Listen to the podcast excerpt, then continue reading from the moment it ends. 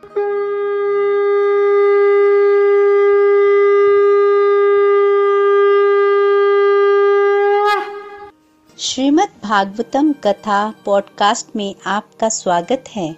Golok express में आइए, दुख दर्द भूल जाइए एबीसीडी की भक्ति में लीन होके नित्य आनंद पाइए। हरी हरि बोल।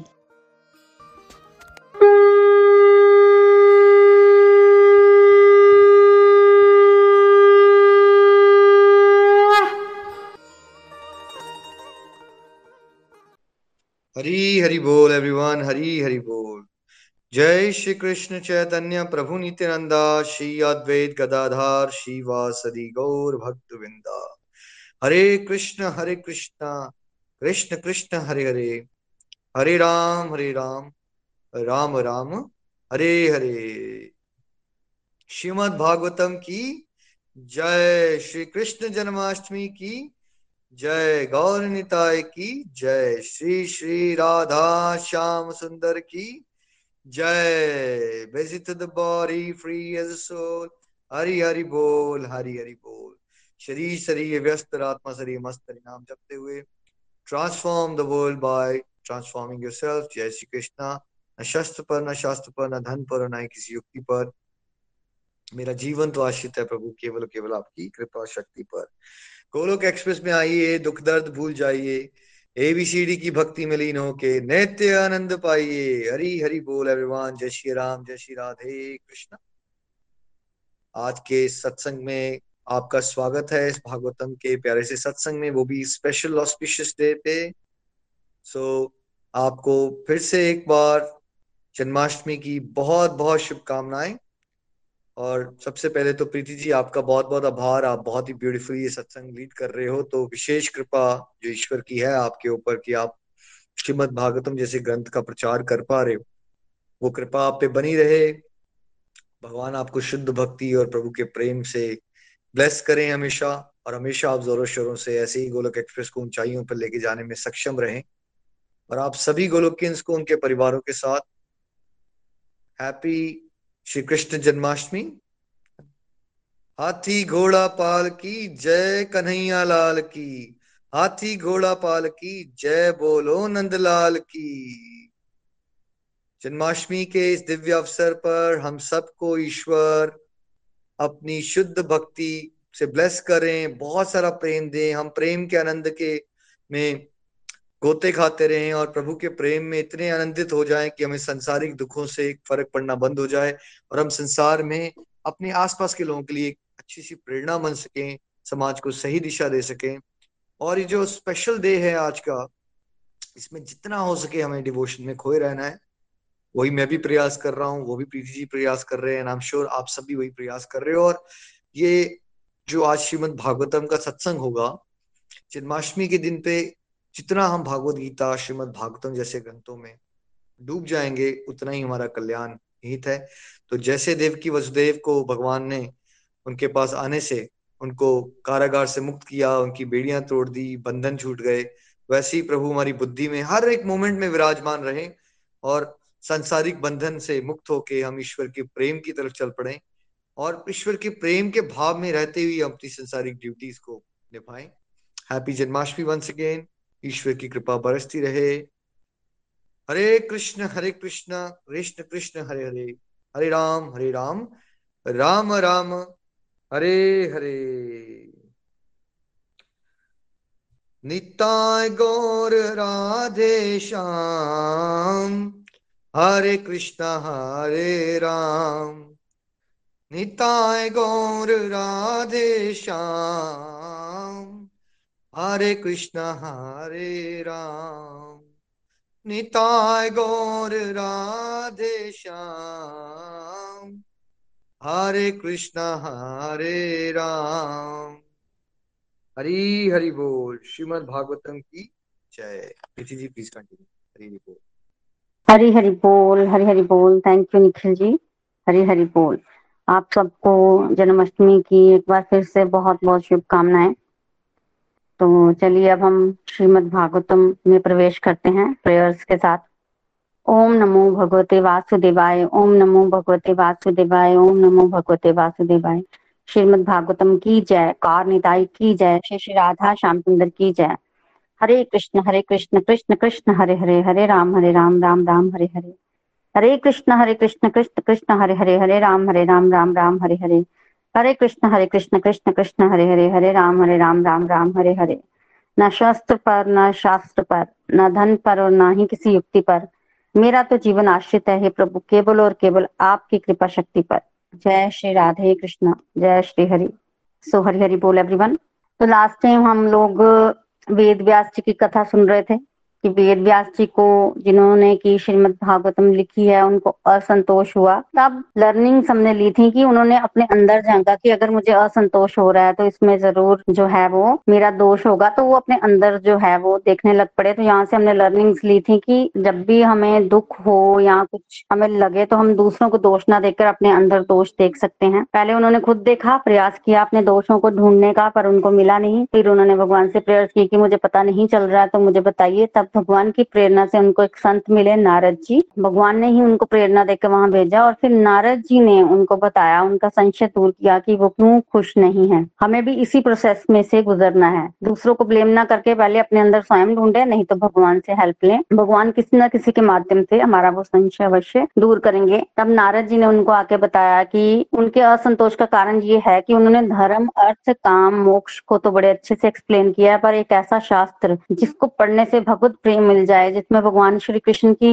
लीलाएँ मुख्य रूप से हों, वो उन्होंने नहीं वर्णन किया। गौण रूप से किया, मुख्य रूप से नहीं किया तो आप ये करिए, वो लीलाएँ उनको कैसे प्राप्त होंगी? इसके लिए उन्होंने बताया कि आप स्वयं उन लीलाओं को देख सकते हैं, क्योंकि वेद व्यास जी भी भगवान के ही अवतार है। उसमें नारद जी ने अपनी कथा भी सुनाई उनको कि पिछले जन्म में वो एक दासी के पुत्र थे, और सत्संग के प्रभाव से वो देवऋषि नारद बन गए। और जब वो देवऋषि नारद बने तो वो एक बार भगवान को मिलने के लिए उनके गोलोक धाम में गए, वहाँ पर रास चल रहा होता है तो नारद जी ने भी वहाँ पर रास किया और तब राधा रानी नारद जी से इतनी प्रसन्न हो गई कि उन्होंने भगवान को बोला कि आप नारद जी को कुछ प्रसाद दीजिए। तो नारद जी को प्रसाद में भगवान कृष्णा ने क्या दिया? वीणा दी। वीणा दी और बोला कि इस वीणा को ले जाइए, बजाइए और कोई भी अगर आपको अधिकारी जीव मिलता है तो उस अधिकारी जीव को आप यहाँ पर मेरे पास ले आइए। तो नारद जी ने ऐसा ही किया। नारद जी बीना बजाते बजाते जाते हैं और कोई भी उनको अगर अधिकारी जीव मिलता है, जैसे कि उनको रास्ते में ध्रुव महाराज मिले, उनको वो भगवान के धाम लेके गए, प्रहलाद महाराज मिले, उनको भी भगवान के धाम लेके गए। नारद जी के बहुत शिष्य हैं। तो इस तरह से कोई भी उनको जीव मिलता है, अधिकारी जीप तो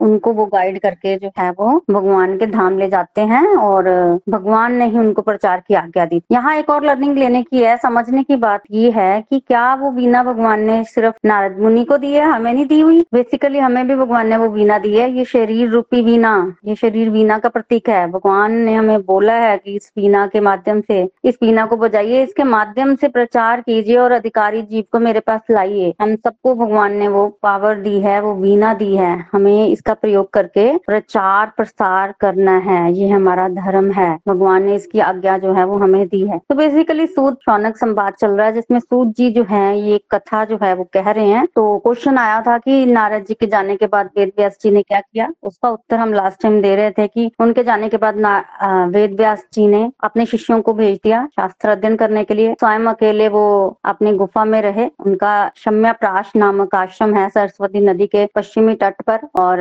भद्रिका आश्रम के ऊपर एक वाना नामक स्थान है। वहाँ पर आई थिंक दस किलोमीटर ऊपर अभी भी व्यास गुफा है। वहाँ दर्शन होते हैं। सारे शास्त्रों का लेखन जो है वो व्यास जी ने उसी गुफा में किया है। तो वहाँ वो बैठ गए, समाधि लगाई और जैसे ही व्यास जी ने समाधि लगाई, जैसे ही उनको भगवान की लीला का दर्शन हुआ। देखिए हमने लास्ट टाइम भी डिस्कशन की थी। No Paramatma realization no Brahman realization direct भगवान की लीला का दर्शन हुआ क्योंकि वो भगवान बुद्ध हैं। भगवान के ही तो अवतार हैं तो उनको डायरेक्ट भगवान की लीला दिखी और समाधि अवस्था में उन्होंने वो लीला जो दिखी, वो बोली और उसको राइट अप किया गया। गणेश जी ने उनको राइट अप किया। ठीक व्यास जी की गुफा के साथ गणेश जी की भी गुफा है। जहाँ पर गणेश जी जो है, वो श्रीमद भागवतम का लेखन कर रहे थे। जैसे जैसे वेद व्यास जी बोलते गए वैसे वैसे गणेश जी लिखते गए और बहुत फ्लो था। वेद व्यास जी का ना, वो जोश में बोल रहे थे, जोश में बहुत, क्योंकि भगवान की लीला जब कोई देखता है तो वो दिव्य उन्माद में होता है तो इस तरह से श्रीमद भागवतम का जो है वो लेखन कार्य जो है वो समाप्त हुआ। अब सूत जी जो है वो बात कर रहे हैं शौनक आदि ऋषि मुनियों से, उन्होंने सुखदेव गोस्वामी के बारे में भी बताया और फिर वो कह रहे हैं शौनक आदि ऋषि मुनियों को कि अब मैं तुम्हें राज ऋषि परीक्षित महाराज के जन्म, कर्म और उनकी मोक्ष की कथा भी कहूँगा। अब मैं तुम्हें पांडवों के बारे में बताऊँगा। तो यहाँ से उन्होंने महाभारत का युद्ध जो है वो खत्म हो रहा है, वहाँ से कथा जो है वो आरंभ करनी शुरू की। तो बेसिकली श्रीमद भागवतम में वर्णन आता है कि महाभारत का युद्ध ऑलमोस्ट खत्म हो चुका है और दुर्योधन जो है वो भूमि पर पड़ा है। तो महाभारत की कथा आप सब जानते हैं कि कौरव और पांडव आपस में भाई भाई हैं। मतलब जैसे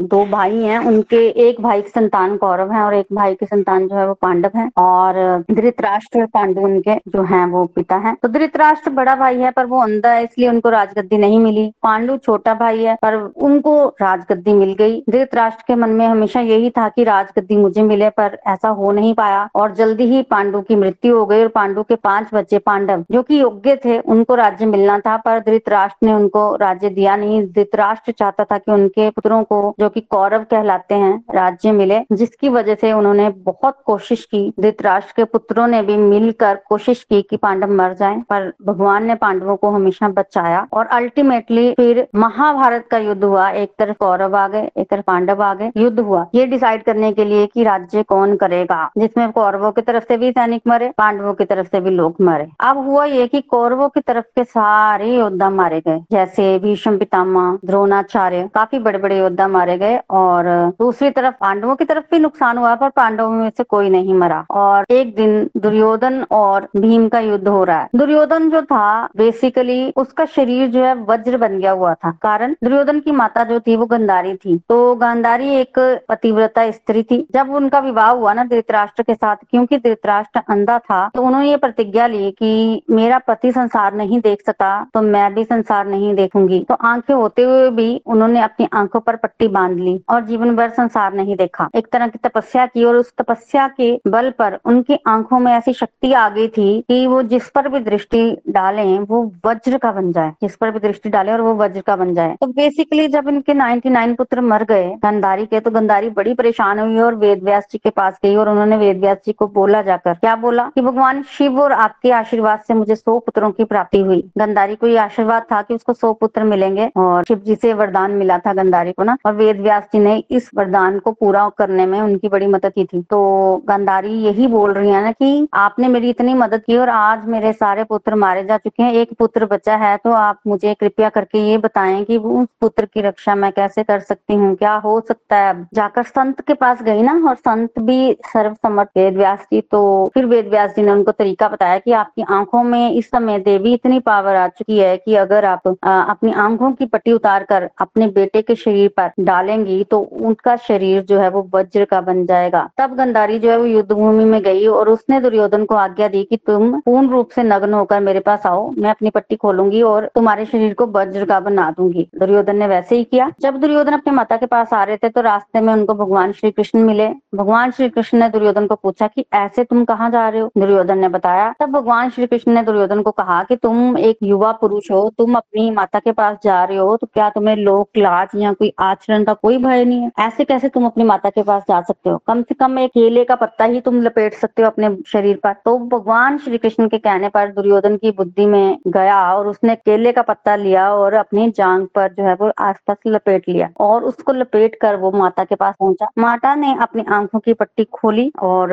माता की दृष्टि दुर्योधन पर पड़ी। दुर्योधन का शरीर जो है वो वज्र का बन गया, पर दुर्योधन का वो हिस्सा जिसमें उसने केले का पत्ता बांधा था, वो जो है वो कोमल ही रहा, वो वज्र का नहीं बन पाया। तो देखिए जीवन भर गंधारी ने तपस्या की और उनकी दृष्टि केले के पत्ते को भी भेद नहीं कर पाई। कारण क्या था उसका? कारण ये था कि पीछे भगवान श्री कृष्ण का संकल्प था। भगवान ने वो बंधवा के भेजा था ना तो भगवान के संकल्प के आगे तो क्या ही हो सकता है? तो अल्टीमेटली दुर्योधन की जांग जो है वो क्या रह गई? वो कोमल रह गई। पर दुर्योधन जो है वो पूरा का पूरा बाकी वज्र का बन गया। और महाभारत के युद्ध में दुर्योधन और भीम का गदा युद्ध हो रहा है। और भगवान कृष्णा को ये चीज़ पता है कि इसकी जांग जो है वो कमज़ोर है। बाकी शरीर तो वज्र का है। अब जब भीम गदा का प्रहार करता है पूरे ज़ोर से तो उसको लगती ही नहीं है। क्योंकि वो तो वज्र का बन चुका है ना। तो भीम अपनी ताकत लगा रहा है। दुर्योधन को कुछ नहीं हो रहा है। और दुर्योधन जब भीम को मार रहा है तो भीम को चोट लग रही है धीरे धीरे भीम की शक्ति कम हो रही है। भीम को समझ नहीं आ रहा है कि ये क्या हुआ। तब भगवान के इशारा करने पर भगवान ने उस समय भीम को अपनी प्रतिज्ञा याद दिलाई कि तुमने प्रतिज्ञा की थी। जब द्रौपदी का वस्त्र हरण हो रहा था, तब तुमने प्रतिज्ञा की थी कि तुम दुर्योधन की जांग को तोड़ोगे। तो ये प्रतिज्ञा जब भगवान ने भीम को याद करवाई तो भीम ने अपनी प्रतिज्ञा पूरी करने के लिए दुर्योधन की जांग पर जो है वो वार किया और उसकी जंगा जो है वो टूट गई। दुर्योधन जो है वो हार गया। मरनासन अवस्था में वो पृथ्वी पर पड़ा है। खून निकल रहा है। प्राण भी निकलने को है, पर निकल नहीं रहे। तो ये निश्चित हो गया कि पांडव जीत गए हैं, क्योंकि कौरवों की तरफ़ से तो अब कोई भी नहीं बचा। एक दुर्योधन है, वो भी मर जाएगा थोड़ी देर में। तो निश्चित था कि कौरव जो है, वो हार गए हैं और पांडव जीत गए हैं। तो पांडव वहाँ से चले गए। जब वहाँ पर दुर्योधन पड़ा था ना, उस समय रात्रि में अश्वत्थामा दुर्योधन से मिलने आया। और दुर्योधन की हालत ज़्यादा अच्छी नहीं थी और अश्वत्थामा दुर्योधन को देख रहा है और उसका सिर जो है, उसने गोदी में रखा। पूछा, कैसे हो?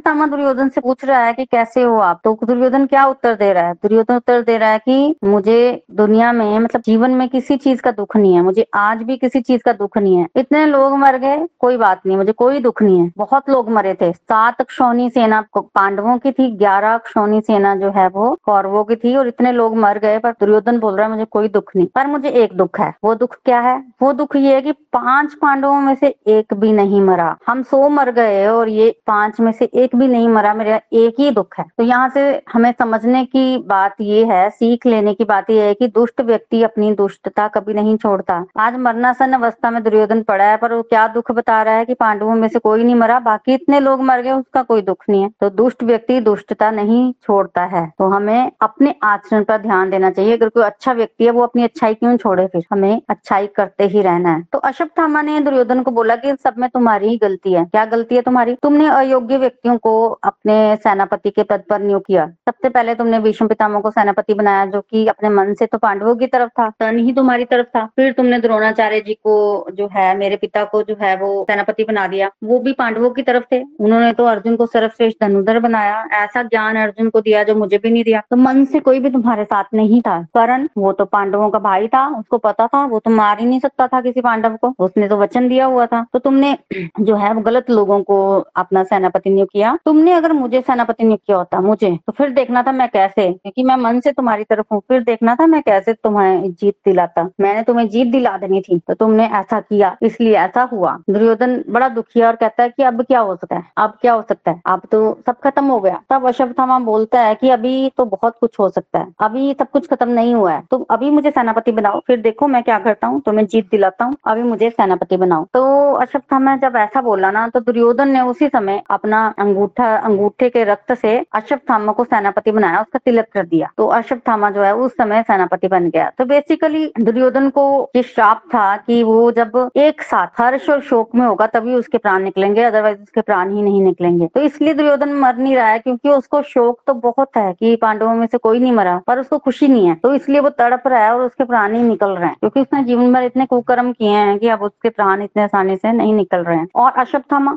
थामा के मन में क्या है? अशप देखिए, लालच लालच जो है वो अच्छी चीज़ नहीं है। अश्वत्थामा क्या सोच रहा है कि कौरवों की तरफ़ से सारे मर गए हैं? दुर्योधन कितनी देर जीवित रहेगा? मर जाएगा, ठीक है? अब अगर मैं पांडवों को मार दूँ तो अल्टीमेटली बचेगा कौन? कोई भी नहीं बचेगा तो राज्य किसका होगा सारा? जो बचा है मेरा, मेरे पास शक्ति भी है। अश्वत्थामा गुरु पुत्र था, शक्ति तो थी उसके पास, और उसके पास एक मणि भी थी, जिसकी वजह से वो दिव्य बनता, दिव्य था। कोई साधारण नहीं था उसका शरीर अश्वत्थामा का दिव्य था। तो अश्वत्थामा यही सोच रहा है, लालच आ रहा है कि मैं अगर पांडवों को मार दूँ तो मैं मैं ही राज्य कर सकता हूँ, इतना बड़ा राज्य मुझे मिलेगा। यही सोचकर वो कोशिश कर रहा है कि कैसे मैं पांडवों को मारूं। और जब वो दुर्योधन से मिलके गया और उसका राज्यभिषेक भी हो गया है सेनापति पद पर उसका अभिषेक भी हो गया है तो अब वो जाता है और सोचता है कि क्या करूँ, कैसे मारूं पांडवों को। तब चलते चलते अश्वत्थामा ने क्या देखा, क्योंकि उस समय रात थी तो अश्वत्थामा ने देखा कि एक उल्लू उल्लू को ना दिन में दिखाई नहीं देता है, उल्लू को रात में दिखाई देता है तो शिकार भी उल्लू रात को ही करता है। तो उल्लू क्या कर रहा है रात्रि के समय एक चिड़िया के बच्चे सोए हुए हैं। उल्लू जाता है और उस चिड़िया के सोए हुए बच्चों को मारकर खाता है, खा रहा होता है। तो सोए हुए बच्चों को मार के खा रहा होता है। अब यहाँ अश्वत्थामा ने अपना गुरु बनाया उल्लू को। अश्वत्थामा ने किसको गुरु बनाया? उल्लू को। और उल्लू से क्या शिक्षा ली? सोए हुए बच्चों को खा रहा है। तो क्यों ना मैं सोते सोते ही पांडवों को मार दूँ? क्योंकि जीवित पांडवों को मारना तो शायद मेरे लिए पॉसिबल ही नहीं है। तो मैं सोते हुए पांडवों को मार दूँगा। उल्लू से शिक्षा ली और अश्वत्थामा चला गया। देखिए, उस रात ना अश्वत्थामा ने बहुत आतंक फैलाया था, बहुत आतंक। सबसे पहले वो दृष्ट दुमन के पास किया उसको मारा, उठाया और उसको मारा। दृष्ट दुमन ने बोला भी कि मुझे रणभूमि में मारो, कम से कम रणभूमि में जो मरता है, उसको गति तो अच्छी मिलती है। ऐसे सोए सोए व्यक्ति को मार दो, बिना हथियार के तो क्या गति मिलेगी उसको? पर अशोक अश्वत्थामा कहा? उस दिन अशोक अश्वत्थामा के सिर पर खून सवार था, खून। ऐसे ही मार दिया उसको। और और भी बड़े सारे योद्धा थे, उनको इतना कत्लेआम किया ना उसने मतलब सबको ऐसे मारा, जैसे सब सोए सोए मतलब बिना कोई अवेयर नहीं था, ऐसे मारा सबको उसने ना, बहुत कत्लेआम किया। पांडवों की तरफ़ से जितने थे, पांडवों को छोड़कर सब मार दिया उसने, और उसका तो खुद का मत यही था कि मैं पांडवों को मार के, सबको मार के मैं ही राजा बन जाऊँ। इसलिए इतना उस दिन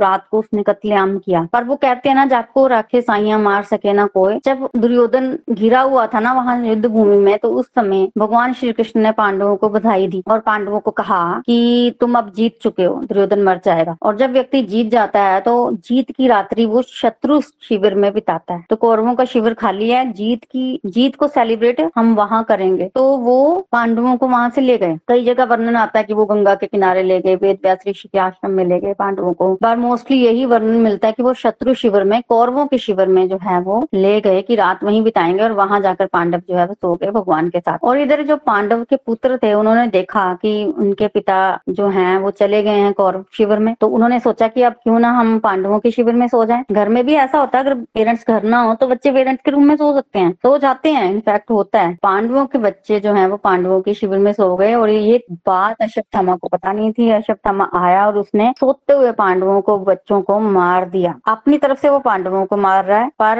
गलती से उसने सोते हुए पांडवों के बच्चों को मारा और उसके बाद बाहर निकल के उसने बहुत कतलेआम किया और पतलेआम करके वो कहाँ गया है? दुर्योधन के पास गया। बड़ा खुश है अश्वत्थामा क्योंकि अपनी तरफ़ से तो उसने अपनी इच्छा पूरी कर ली ना। अब राजा वो बनेगा। और जाकर वो दुर्योधन को बोलता है कि मैंने पांडवों को मार दिया, मैंने पांडवों को मार दिया, मैंने पांडवों को मार दिया। दुर्योधन वहाँ से बोलता है इम्पॉसिबल ये कैसे हो सकता है? इतने दिनों से विषम पितामा द्रोणाचार्य, मैं सब मिलकर पांडवों को मारने की कोशिश कर रहे हैं। एक पांडव नहीं मरा और तुमने पाँचों पांडवों को मार दिया। ये कैसे हो सकता है? कोई शक्ति? तुम भी तो युद्ध में थे, तुम्हारे पास आज कोई यादवी शक्ति आ गई। ऐसा कैसे हो सकता है? तब अश्वत्थामा ने बोला कि मुझे पता है कि तुम मेरी बातों का विश्वास नहीं करोगे, इसलिए मैं पाँचों पांडवों के सिर काट कर सिर अपने साथ लाया हूँ, ताकि तुम विश्वास कर सको कि मैंने सच में पांडवों को मार दिया है। जो ये सुना, दुर्योधन तो बड़ा खुश हुआ। पांडवों का सिर भी साथ लाया। अच्छा खुश हो गया दुर्योधन। तो बेसिकली अब दुर्योधन मरने वाला है, क्योंकि पहले दुर्योधन दुखी था। दुखी था ना, अब उसको खुशी हुई। तो उसका तो श्राप है ना ये कि वो दुखी और खुश एक साथ होगा, तभी मरेगा। तो खुश हुआ, बड़ा अच्छा। तो मुझे भीम का सिर दो, जरा निकाल कर। तो खुश हुआ दुर्योधन और उसको भीम का सिर निकाल के अशोक थामा ने दिया, जो उसने भीम का सिर पकड़ा। अब भीम का शरीर तो बड़ा तगड़ा था। दुर्योधन को पता था कि भीम का शरीर तो वज्र के समान है, लड़ता था ना उससे। ये तो बच्चे का सिर था, दुर्योधन ने पकड़ा और चूर चूर हो गया सिर। आप तो दुर्योधन कहता ये तो भीम का सिर हो ही नहीं सकता। भीम तो शक्तिशाली है, मुझे पता है भीम क्या चीज़ है। तुमने किन के सिर लाए हैं? मुझे नहीं पता। अब अश्वत्थामा ने क्या किया? दीपक जोड़ा वहाँ पर। दीपक लाया गया, जलाया गया, देखा गया। देखा तो पांडवों के पुत्रों का सिर। जब पांडवों के पुत्रों का सिर देखा तो दुर्योधन को बड़ा दुख हुआ उस समय। दुर्योधन कहता है, अश्वत्थामा ये तुमने क्या किया? क्या किया? धिक्कार है तुम्हें। बच्चों का वध किया, वो भी सोए हुए बच्चों का। सोते सोते बच्चों का वध कर दिया। और तुमने बड़ा निंदित कार्य किया है। ये तुमने अच्छा नहीं किया। पांडवों से तो मेरी दुश्मनी थी, मैं चाहता था कि सारे पांडव मर जाएँ, पर उनके बच्चों से तो मेरी क्या ही दुश्मनी थी। ये बच्चे तो हमारे वंश का आगे चिराग थे, क्योंकि हमारा वंश तो नष्ट हो चुका है, यही बच्चे तो बचे थे। इन बच्चों का क्या था आगे? जब ये अपने पूर्वजों के लिए, जब ये बच्चे अपने पूर्वजों के लिए करते, श्राद्ध करते या तर्पण देते, पिंड दान करते तो पांडव धर्मात्मा है धर्म पुत्र है, पांडव धर्मराज युधिष्ठिर। हमें भाई समझ के हमारे लिए भी ज़रूर करते ये तर्पण। तो हमारा, हमें कुछ पुण्य मिल जाता,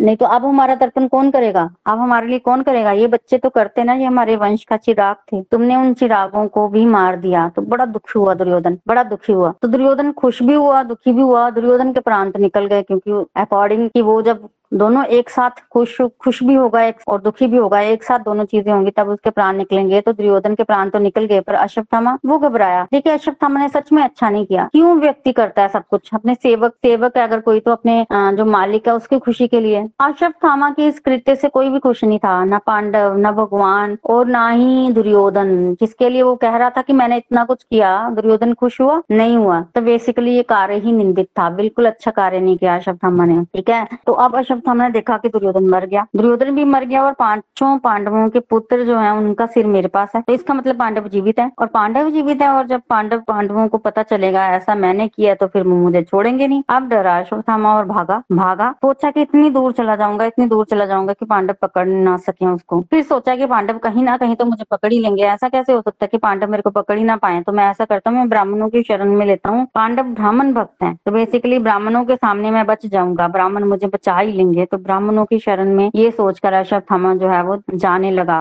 भागता जा रहा है, भागता जा रहा है। और दूसरी तरफ़ द्रौपदी सुबह जब अपने पुत्रों को जगाने के लिए आई तो द्रौपदी ने क्या देखा? द्रौपदी ने देखा कि शिविर से खून की धारा बह रही है, बाहर तक आ रही है। वो देखे, जो वो जब देखा ना सीन द्रौपदी ने तो द्रौपदी घबराई। घबरा कर वो अंदर गई और जो देखा कि बालक पड़े हैं, सिर नहीं है, सिर्फ़ धड़ पड़े हैं तो द्रौपदी बड़ा दुख हुआ। चिल्लाई द्रौपदी और एक तरह से मुर्शिद सी हो गई थी। आप खुद सोचो सीन अगर एक माता के सामने ऐसा सीन हो तो माता का क्या हाल होगा? तो रोने भी लगी, द्रौपदी, फिर पाँचों पांडवों को बुलाया गया। पांडव भी बड़े दुखी हुए, बड़े दुखी हुए। अब ये काम किसने किया? पांडवों को ये समझने में देर नहीं लगी कि ये अश्वत्थामा का काम है। क्योंकि बच्चा ही वही था, बाकी तो किसी की इतनी हिम्मत नहीं थी और कोई इतना कोई लोग बचे नहीं थे तो पता चल गया इनको। अब तो बड़ा गुस्सा आया अर्जुन को, और अर्जुन ने उसी समय बोला कि, अगर मैं मैं आज ही अश्वत्थामा को पकड़कर तुम्हारे पास लाऊँगा, उसका, उसको मारूँगा, तुम्हारे पास लाऊँगा, उसको मारूँगा, और उसके बाद अपने पुत्रों का क्रियाक्रम करूँगा।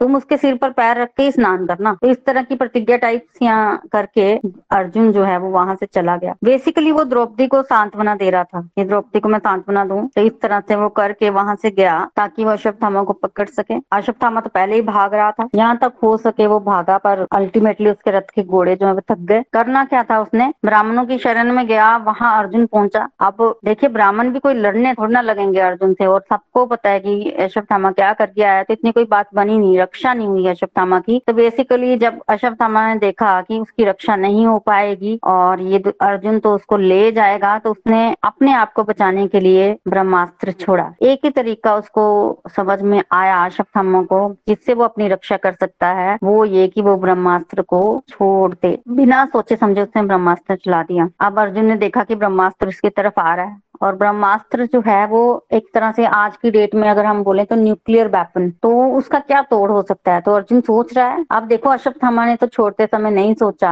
पर अर्जुन सोच रहा है। अशोक अश्वत्थामा ने जो अस्त्र छोड़ा ना, उससे दुनिया का विनाश भी हो सकता है। और उसके बदले में अगर अर्जुन भी अस्त्र छोड़ेगा तो दुनिया का विनाश तो निश्चित है। तो अर्जुन सोच में पड़ गया। क्या करूँ? विनाश तो नहीं करना दुनिया का। तो फिर अर्जुन तो भक्त है ना, और उसने क्या किया होगा? आप सब जानते हैं, वो भगवान की शरण में गया होगा। अर्जुन ने बिना देर किए भगवान की शरण ली ली और क्या कहा भगवान से? तुम्हारी शक्ति अनंत है अनंत है। तुम्हारी शक्ति अनंत है, तुम तो परमात्मा हो। तुम भक्तों की रक्षा करने वाले हो। तुम ही संसार के लोगों की रक्षा करने वाले हो। तुम ही परमेश्वर हो। तुम ही चित्त शक्ति हो। तो बेसिकली भगवान सच्चिदानंद है ना? तो उसमें हमने बोला था कि चित्त शक्ति मीन्स भगवान ए परमात्मा हमारे अंदर बैठे हैं और वो ज्ञान शक्ति है। मतलब परमात्मा को सारी नॉलेज होती है। फुल ऑफ़ नॉलेज होते हैं भगवान की। सबके अंदर, बाहर क्या चल रहा है? सब। तो तुम, तुम्हारा मैं, तुम्हारी शरण में आया हूँ। क्या करूँ? मुझे बिल्कुल पता नहीं चल रहा है। ये इतना प्रकाश है इसका इतना तेज है जलाने वाला है ये ब्रह्मास्त्र। तो इस तरह से अर्जुन भगवान के शरण में गया। उसी समय भगवान ने समझाया कि ब्रह्मास्त्र है ये और ब्रह्मास्त्र जो है वो पुराणों को लेके ही मानता है। इसलिए अगर तुम चाहते हो कि ब्रह्मास्त्र जो है वो आ, उससे तुम्हारी रक्षा हो तो तुम भी ब्रह्मास्त्र ही चलाओ। अब अर्जुन तो देख रहा है कि मैं अगर ब्रह्मास्त्र चलाऊँगा मेरी रक्षा तो हो जाएगी पर संसार तो तबाह हो जाएगा। पर भगवान की आज्ञा थी ना तो उसने भी ब्रह्मास्त्र चलाया। क्योंकि ब्रह्मास्त्र का तोड़ ब्रह्मास्त्र ही है और कुछ नहीं है। तो दोनों ब्रह्मास्त्र जब आपस में टकराए ना तो प्रचंड आग आग पैदा हुई। संसार नष्ट हो जाता उस आग से। पर फिर अब भगवान ने अर्जुन को बोला कि ब्रह्मास्त्र को वापिस ले लो। देखिए, अस्त्रों की ब्यूटी ये होती है कि अस्त्र अगर आपने चलाया है ना तो उसके बाद आप अस्त्र को वापिस भी ले सकते हो। कोर्ट में अगर आपने केस किया है तो केस वापिस भी लिया जा सकता है। तो विद्या होती है, अस्त्रों को वापिस भी लिया जा सकता है। तो ब्रह्मास्त्र को वापिस लेने की विद्या अर्जुन को आती थी, पर अश्वत्थामा को नहीं आती थी। तो अश्वत्थामा ने यहाँ पर एक और गलत काम किया, जब वो ब्रह्मास्त्र को वापिस नहीं ले सकता था तो उसने ब्रह्मास्त्र चलाया क्यों संसार का नाश करने के लिए। तो बस वापिस लेने की विद्या नहीं थी। उसके पिता ने उसको वो विद्या सिखाई नहीं, योग्य नहीं समझा उसके कि इसको भी ये विद्या सिखाई जाए। पर अर्जुन को वो विद्या ज़रूर सिखाई थी। तो भगवान ने कहा कि तुम एक नहीं, तुम दोनों ही अस्त्र वापिस ले लो। तो अर्जुन ने दोनों ही ब्रह्मास्त्र वापिस ले लिए, संसार की रक्षा हुई। अब जब ब्रह्मास्त्र अस्त्र का भी निवारण हो गया तो फिर अब अश्वत्थामा क्या कर सकता था? तो क्या किया? अर्जुन ने अब अश्वत्थामा को पकड़ा और बंदी बना दिया। वही दंड नहीं दिया, क्योंकि वो द्रौपदी के सामने उसको ले जाना चाहता था और द्रौपदी के सामने उसको दंड देना चाहता था, क्योंकि द्रौपदी अपने पुत्रों की मृत्यु पर बड़ी दुखी थी। तो अर्जुन की आँखें बड़ी क्रोध से लाल लाल थी, फिर उसने अश्वत्थामा को पकड़ा और जैसे रस्सी रस्सी से हम पशु को बांधते हैं ना, ऐसे बाँध कर अश्वत्थामा को घसीटते हुए वो अपने शिविर में ले गया। भगवान बड़े क्रुद्ध थे और कह रहे थे कि ये ब्राह्मण नहीं है। ये ब्राह्मणों के वेश में अदम है, इसको तो मार ही देना चाहिए। कोई कह रहा था कि इसने रात को सोए हुए बालकों का वध किया है और बालक भी निरपराध। बालकों ने तो कोई अपराध नहीं किया, इसको ज़िंदा नहीं रहना चाहिए। सब इस तरह की बातें कर रहे थे कि अश्वत्थामा को मर ही जाना चाहिए। फिर अब अर्जुन ने प्रतिज्ञा भी की थी कि शाम होने से पहले पहले इसको मार दूँगा। तो इस तरह से करते करते ये ले आया कहाँ पर? शिविर में ले आया अश्वत्थामा को। और जब अश्वत्थामा शिविर में आया और वहाँ पर द्रौपदी भी थी और द्रौपदी ने जब देखा कि गुरु पुत्र को अर्जुन ऐसे ला रहा है तो अर्जुन का हृदय जो है वो पिघल गया। द्रौपदी का हृदय जो है वो पिघल गया। द्रौपदी अब अश्वत्थामा को देख रही है। वहाँ पर सब बोल रहे हैं, अर्जुन बोल रहा है कि ये तुम्हारे पुत्र का हत्यारा मैंने तुम्हारे हवाले कर दिया है, अब इसको हम मार देंगे, इस तरह से। द्रौपदी के मन में दया थी और उसने जब अश्वत्थामा को इस तरह से देखा तो सहन नहीं हुआ और उसने कहा, इसको छोड़ दो, इसको छोड़ दो। छोड़ दो? क्यों छोड़ दो? क्योंकि ये ब्राह्मण है। एक ये ब्राह्मण है, ब्राह्मण पूजनीय है, इसलिए इसको छोड़ दो। दूसरा, ये गुरुपुत्र है। आपके गुरु नहीं रहे और गुरुपुत्र ही गुरु का प्रतीक होता है। और गुरु के अपने मतलब गुरु ने जो आपके लिए किया, उसको याद कीजिए। कितने उपकार है द्रोणाचार्य के आप पर। द्रोणाचार्य ने जो विद्या अपने पुत्र को नहीं दी, वो विद्या आपको दी। द्रोणाचार्य ने एक प्रतिज्ञा की थी कि वो अर्जुन को दुनिया का सर्वश्रेष्ठ धनुधर बनाएँगे और वो उन्होंने किया। तो इस तरह से कितना कुछ उन्होंने आपके लिए किया। आप उनके पुत्र को, उनके वंश को कैसे निर्वंश कर सकते हैं? तीसरा द्रौपदी बोलती है कि जो दुख मुझे हो रहा है, मैं नहीं चाहती कि किसी और माता को भी हो। क्योंकि अश्वत्थामा की जो माता थी कृपी जब उनके पति की मृत्यु हुई थी तो वो सती हो जाती। पर सती नहीं हुई क्योंकि वो पुत्रवती थी, उनका पुत्र था तो पुत्र के लिए वो सती नहीं हुई। आज अगर हम उनके पुत्र को मारते हैं तो गुरु माता कितनी दुखी होंगी? और माता का दुख क्या होता है? ये मुझसे पूछो। मैं नहीं चाहती किसी और माता को भी ऐसा दुख मिले। और फिर अगर इतना भयंकर दुख किसी माता को मिले कि उनके पुत्र की भी मृत्यु, पति की भी मृत्यु तो अगर गुरु माता ने श्राप दे दिया, फिर हम क्यों उनके कोप का भागी बने? मेरे पुत्र तो वापिस आने वाले नहीं है। तो इस तरह से द्रौपदी की जो बातें गई ना, द्रौपदी की बातें धर्म संगत थी, और द्रौपदी जो है, वो एक तरह से सफल नारी बोली गई है। श्रीमद भागवतम में पहला चरित्र आया तो द्रौपदी का आया। इसको सफल नारी बोला गया है। ऐसे ही नहीं, भगवान इसको सखी बुलाते हैं द्रौपदी में। द्रौपदी में बड़ी क्वालिटी थी। भागवतम में प्रथम चरित्र है इनका। बहुत क्वालिटी थी इनका चरित्र, बहुत उज्जवल। रो रही है, दुख भी हो रहा है, पर कोई और माँ ना रोए, इसलिए वो बोल रहे हैं कि इनको छोड़ दो। तभी उनकी बात से धीरे धीरे सहमत हो रहे हैं, पर भीम नहीं सहमत हो रहा। भीम कहता है कि आतताई का वध कर देना चाहिए। ब्राह्मण तो है, पर आतताई है। आतताई होता है बेसिकली जो बहुत गलत काम करे। सोते हुए पुत्रों को मारना, बच्चों को मारना आतताई में आता है तो उसका वध कर देना चाहिए। और दूसरी तरफ़ द्रौपदी भी ठीक कह रही थी, ब्राह्मण को नहीं मारना चाहिए। अब अर्जुन तो कंफ्यूजन में पड़ गया। मारूं तो भी अधर्म नहीं मारो तो भी धर्म, उसकी प्रतिज्ञा है। तब अर्जुन भगवान की तरफ़ देखता है और भगवान, अर्जुन तो हमेशा भगवान की ही शरण में जाता है। उसने भगवान की तरफ़ ही देखा, तब भगवान ने कहा, भगवान ने क्या कहा कि आतताई को मार मारना चाहिए। आतताई को मार डालना चाहिए और ब्राह्मण का वध नहीं करना चाहिए। पतित ब्राह्मण भी क्यों ना हो? अब जब दोनों ही बातें भगवान ने शास्त्रों में कही है और शास्त्रों के आधार पर भगवान ने दोनों आज्ञाएँ दे दी तो अर्जुन जो है, वो समझ गया कि भगवान क्या कह रहे हैं। तुरंत समझ गया अश्वत्थामा को मारना भी है, दंड भी देना है और मारना भी नहीं है। मतलब ये कि अगर किसी का अपमान कर दिया जाए ना तो वो भी मृत्यु दंड के ही समान होता है। तो क्यों ना मैं अश्वत्थामा का अपमान कर दूँ? तो उस समय अर्जुन ने अश्वत्थामा के माथे पर ना मनी निकाल ली। उसके सिर पर एक मनी थी, बालों समेत वो उतार ली। वो जो मनी है ना, वो अश्वत्थामा को दिव्य बनाती थी। उसके चेहरे पर हमेशा एक तेज रहता था। मनी के निकलने से वो तेज खत्म हो गया। अब उसके माथे पर घाव बन गया। ऐसे उसके शरीर में घाव नहीं बनता था, मनी के प्रभाव से। अब वो घाव जो है, भगवान कहते हैं, ये हमेशा रिश्ता रहेगा और ये कभी जो है, भरेगा नहीं। और उससे उसका सारा धन छीन लिया, सब कुछ छीन लिया, इस तरह से उसकी बेइज्जती करके उसको शिविर से बाहर निकाल दिया गया। उसको शिविर से बाहर निकाल दिया गया, अपमानित करके। तो बेसिकली उसकी मृत्यु भी हो गई और मृत्यु नहीं भी हुई। तो इस तरह से अश्वत्थामा को जो है वो दंड दिया गया। Hare Krishna Hare Krishna, Krishna Krishna, Hare Hare Hare Ram Hare Ram Ram Ram, Hare Hare. Easy through the body free as a soul Hari, Hari बोल, हरी, हरि बोल। Transform the world by transforming yourself Radhe Krishna. तो आज के लिए मेरी तरफ़ से इतना ही। बाकी की कथा जो है वो हम कल के सत्संग में करेंगे। चलिए, अब हम आगे बढ़ते हैं अपने रिव्यू सेक्शन की तरफ़। सबसे पहले हम चलते हैं नीलम जी की तरफ़। नीलम जी नीलम जी, आप कुछ कहना चाहते हैं? हरी, हरि बोल। हरी, हरि बोल, मैं पठानकोट से बहुत ही बढ़िया आज का सत्संग। हम तो इस कथा में खो ही गए थे। प्यारी कथा थी। जी, आपके श्रीमुख से कथा सुनने का मज़ा ही अलग है। पिछली कथा को आगे बढ़ाते हुए आपने हमें बताया कि कैसे सबसे पहले कृष्ण जन्माष्टमी की सबको हार्दिक शुभकामनाएँ। कृष्ण जन्माष्टमी के शुभ अवसर पर भगवान हमें शुद्ध भक्ति दें ताकि हम जन कल्याण की तरफ़ बढ़ सकें आगे। जैसे निखिल ने भी कहा कि जितना हम भागवतम के इस सत्संग में रस लेंगे, उतने ही प्रभु की हम पर बरसेंगे। तो पिछले जो आपने पिछले सत्संग में बताया था कि कैसे व्यास देव जी व्यास देव जी नारद मुनि का संवाद चल रहा था। नारद मुनि असंतोष जब हुआ, वेद व्यास जी को तो नारद मुनि ने आकर प्रेरणा दी कि वो भागवतम लिखें। और नारद मुनि ने कहा कि आप ही कथा सुना दो, लेकिन नारद मुनि से कहा कि आप ही कथा सुना दो। तो नारद मुनि ने कहा कि आप भगवान के अवतार हैं। आँखें बंद कीजिए और आपको आप देखिए, ध्यान लगाइए। तो उसी समय ये कहकर नारद मुनि तो बीना बजाते हुए चले गए। पर जो वेद व्यास जी आ जाते हैं अपने आश्रम में और आश्रम में आकर वो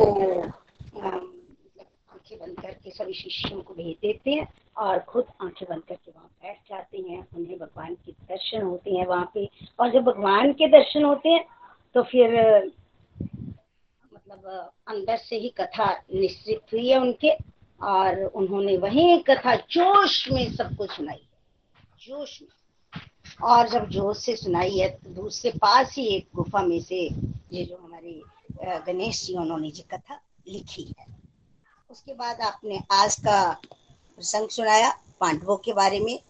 सूची शौनक आदि ऋषि मुनियों से कह रहे हैं कि महाभारत का युद्ध जो है वो समाप्त हो चुका है और कौरव हार चुके हैं, दुर्योधन धरती पर घायल पड़ा आगे आपने धृतराष्ट्र पांडव की कथा सुनाई कि कैसे दोनों भाई थे, लेकिन धृतराष्ट्र के अंधे होने के कारण विदुर नीति से पांडव को पांडव को राज्य मिला और पांडवों के राज्य वैसे सारा, सारी उम्र धृतराष्ट्र जी ने किया क्योंकि पांडव छोटी आजू में ही चले गए थे। उनके पाँच बेटे हुए, पाँच पांडव पाँच भाई।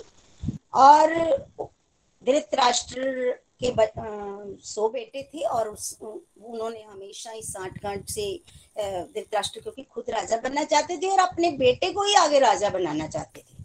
और इसके लिए वो गलत तरीके अपनाते थे। बाप बेटे मिलकर उन्होंने पांडवों के साथ ज्यादती की और पांडव हमेशा भगवान की शरण में रहते और अंत में युद्ध होना निश्चित हो गया।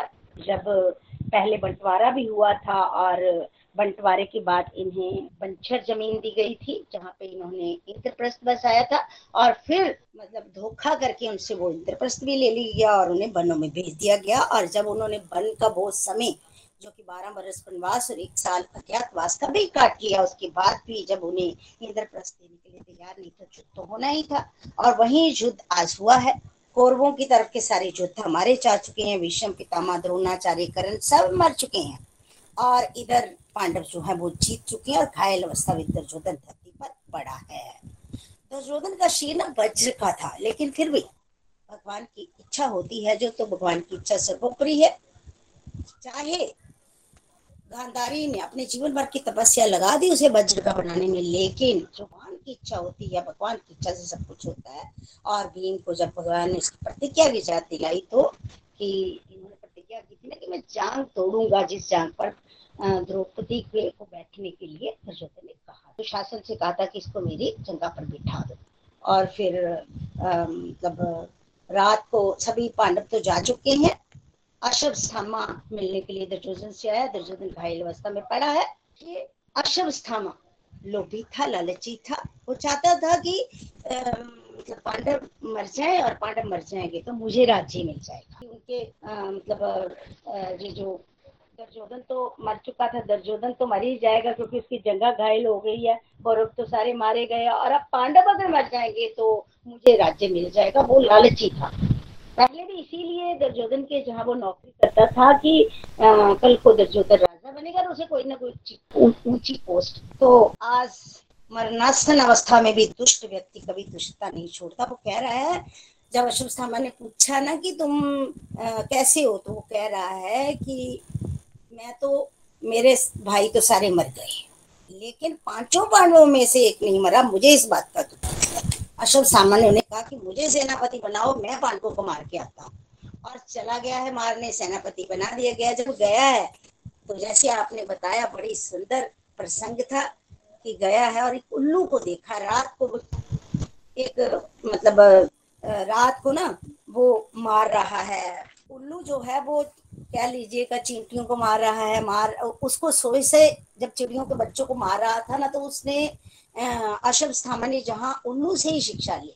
बताइए, उल्लू से शिक्षा लेगा तो क्या वो करेगा? और सबसे पहले उसने उस दिन, उस रात बड़ी कतलियाँ की। मैंने इसका प्रसंग पढ़ा था, दृष्टिमन को सबसे पहले मारा जो कि दृष्टिमन इतने सेनापति थे पांडवों के, और दृष्टिमन ज़िंदा थे लेकिन उन, उसने जाते ही मार दिया। जैसे आपने कहा दृष्टिमन ने कहा भी कि युद्ध में युद्ध क्षेत्र में मुझे मार ताकि मेरा सबका उद्धार भी हो। लेकिन अशोक के सर पर तो खून सवार था। सोए हुए बहुत से लोगों को उसने मार दिया। वो राजा बनना चाहता था। जब जब आ, अंदर गया तो आगे पांडवों के शिविर में गया और पांडवों के शिविर में उनके बच्चे थे क्योंकि उस दिन भगवान पांडवों को जो है वो ले गए थे दुश्मन के, कहते हैं ना कि जिस जीत गए हो आप तो शत्रु शिविर में आज रात बिताते हैं। और द्रौपदी के पाँचों बेटे पांडवों के शिविर में सोए हुए तो पाँचों को मार दिया। और जब सर लेके दर्जोधन के पास आते हैं ना तो फिर दर्जोधन जो है लानता नहीं डालता है।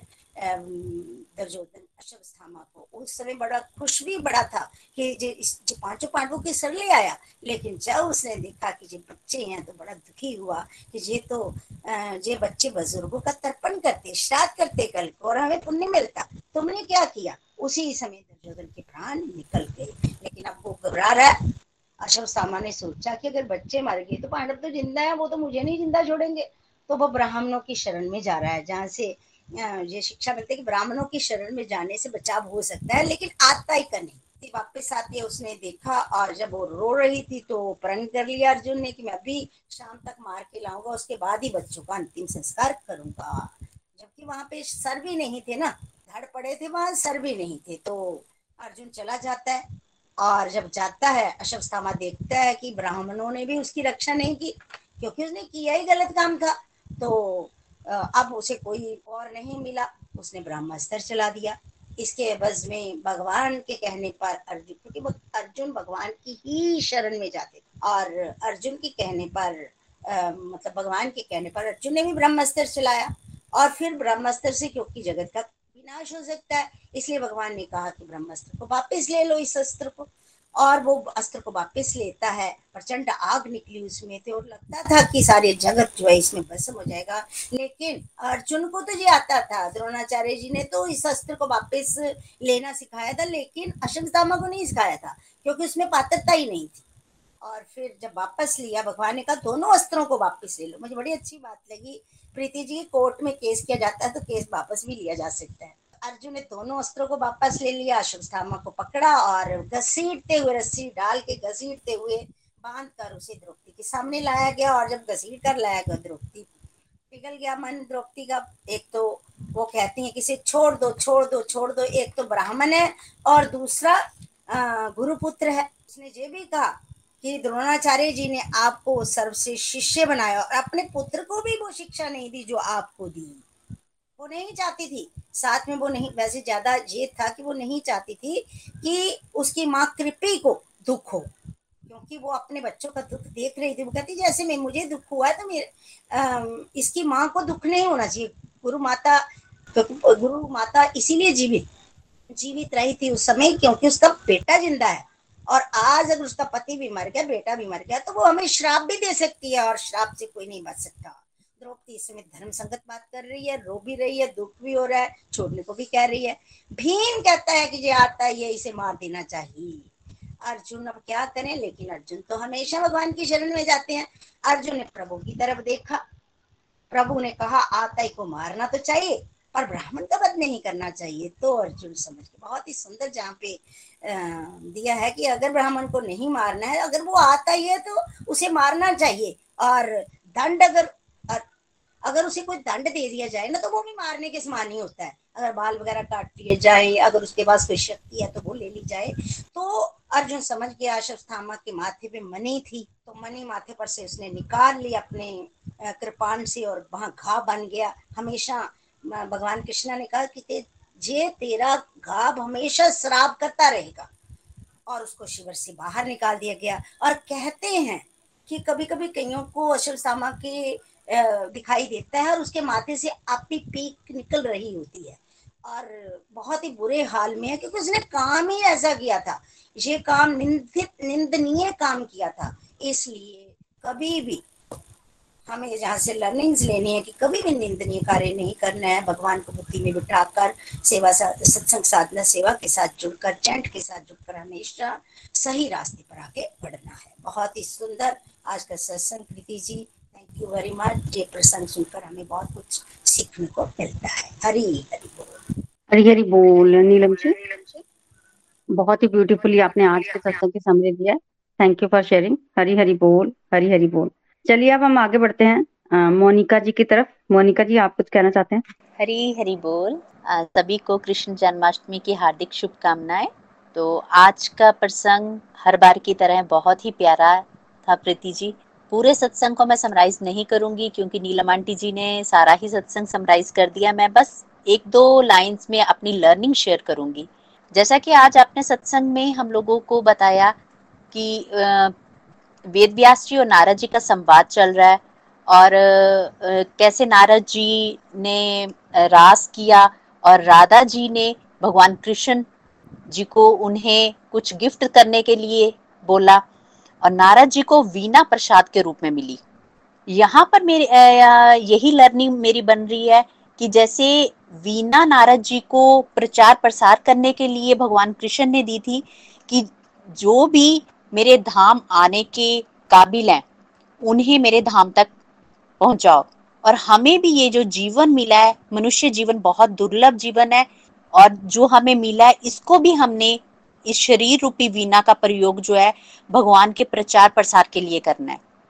अपने आपने, आपको डिवोशन में इस तरह से हम लोगों ने इन्वॉल्व करना है कि हमारी तरफ़ से भगवान का इतना प्रचार प्रसार हो कि हमारा जीवन भी धन्य हो जाए। आगे सत्संग में आपने बहुत ही प्यारा आज का जो प्रसंग हम लोगों को सुनाया, महाभारत के युद्ध के बाद का तो देखिए, यहाँ पर एक लर्निंग और बड़ी अच्छी बन रही है। क्या? कि जो दुष्ट व्यक्ति है, वो अपनी दुष्टता को नहीं छोड़ता है। ये आपने आज के सत्संग में हमें समझाया है। वाक्य में ये बात बिल्कुल सही है, क्योंकि जब हम किसी दुष्ट का संग करेंगे तो वो हमें हमेशा ही गलत रास्ते पर चलने की शिक्षा देगा। कभी भी हमें सही रास्ते पर चलने की शिक्षा नहीं देगा। जैसे दुर्योधन को, देखिए, दुर्योधन का मरण अवस्था चल रही है।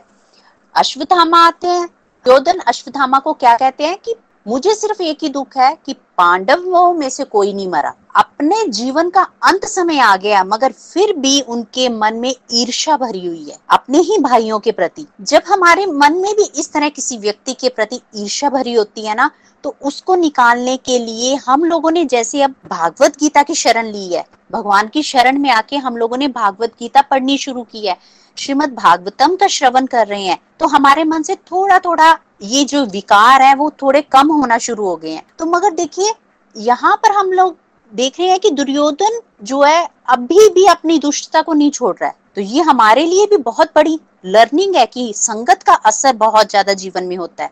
और हमें अपनी संगत का ध्यान रखना चाहिए कि हम कैसी संगत कर रहे हैं। अगर हम अच्छे लोगों की संगत करेंगे तो हमारा जीवन सुखमय हो पर चलेगा। भक्त लोगों की संगत करेंगे तो भक्ति से भरा हुआ हमारा जीवन होगा।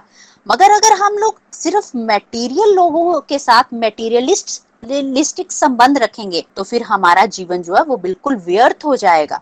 हम भगवान की शरण से बहुत दूर हो जाएँगे। अश्वत्थामा के मन में फिर भी मित्रता निभाने का कोई चांस नहीं है। वो, देखिए, दुर्योधन से क्या कह रहे हैं कि मैं सेनापति बनता हूँ, आप मुझे सेनापति बनाइए और मैं वहाँ पर जाकर पांडवों का वध करके आता हूँ। मगर अश्वत्थामा के मन में ये लालच है कि कौरव तो सारे मारे गए हैं, सिर्फ़ दुर्योधन बचा है और वो भी मर जाएगा। पांडवों को मैं मार दूँगा तो सारा राज्य मुझे मिल जाएगा। लालच, जो कि सबसे गलत है। लालच करके कुछ भी हासिल नहीं हो सकता। अब अश्वत्थामा ने लालच किया, बिना सोचे समझे, बिना देखे हुए पांडवों की जगह पांडवों के पुत्रों को मार दिया, क्योंकि उसके मन में सिर्फ़ लालच भरा हुआ था और आँखों से वो अंधा हो चुका था लालच में। तो उसने क्या किया? करना कुछ था, कर कुछ और दिया और उल्टा अपना ही नुकसान कर दिया। अपना ही दुश्मन पांडवों को बना लिया। आगे मेरी एक लर्निंग और बनती है, यहाँ पर द्रौपदी जी के चरित्र से। बहुत प्यारी लर्निंग बनती है। जीवन में इतना दुख आ गया है। अगर किसी का एक बेटा भगवान के पास चला जाता है तो वो शोक में डूब जाता है। मगर द्रौपदी के पाँचों बेटों का वध हो गया है और जिस व्यक्ति ने वध किया है, वो उसके सामने है। मगर फिर भी उसको पनिश करने की बजाय, उनको दंड देने की बजाय अपने पति को क्या कह रही हैं? कि इनको छोड़ दो, ये गुरु पुत्र हैं। ये हमारे लिए बहुत बड़ी लर्निंग है। प्रीति जी, आपके माध्यम से हम लोग बहुत प्यारी शिक्षा ले रहे हैं। Thank you so much Hari Hari बोल। हरी हरी बोल, मोनिका जी। बहुत ही ब्यूटीफुली आपने लर्निंग जो है, वो सत्संग से जो सीखी है, वो हमारे साथ शेयर की है। बिल्कुल, द्रौपदी का चरित्र जो है, ये एक अद्भुत चरित्र है। और भागवतों में इनके चरित्र को प्रथम स्थान मिला है। बेसिकली जब भगवान श्री कृष्ण की रानियाँ, सोलह हज़ार एक सौ आठ रानियाँ जब मिलती थी ना द्रौपदी से तो वो यही पूछती थी। द्रौपदी के चरित्र के बारे में पूछती थी कि आपके पाँच पति हैं और आप एक पाँच पतियों को संतुष्ट रख पाती हैं। हम सोलह हज़ार एक सौ आठ है, हम एक पति को संतुष्ट नहीं रख पाती। इनका तो एक पति था और द्रौपदी के पाँच थे। तो आप कैसे करती हैं? हमारे पति दुखी रहते हैं और हमारे पति जो है वो राधा रानी को याद करते हैं। तो वो रानियाँ भी, सोलह हज़ार एक सौ आठ रानियाँ भी द्रौपदी से पूछती थी कि आप अपने पतियों को संतुष्ट कैसे रखती हैं। तो इतना ब्यूटीफुल जो है वो द्रौपदी का चरित्र है, बड़ा अच्छा द्रौपदी जो है वो गाइड भी करती हैं बाकियों को कि कैसे एक स्त्री जो है वो उसका आचरण होना चाहिए। तो ये एक सफल नारी है जिनका चरित्र आता है प्रथम श्रीमद भागवतम में। इसके बाद और आने वाले समय में हम और भी चरित्र जो है वो डिस्कशन करेंगे। हरी हरी बोल, हरी हरी बोल। Thank you Monica ji. Hari Hari बोल। तो चलिए, आज के सत्संग को हम यही कंक्लूड करते हैं आरती के साथ। श्री भागवत भगवान की है आरती। पापियों को पाप से है तारती।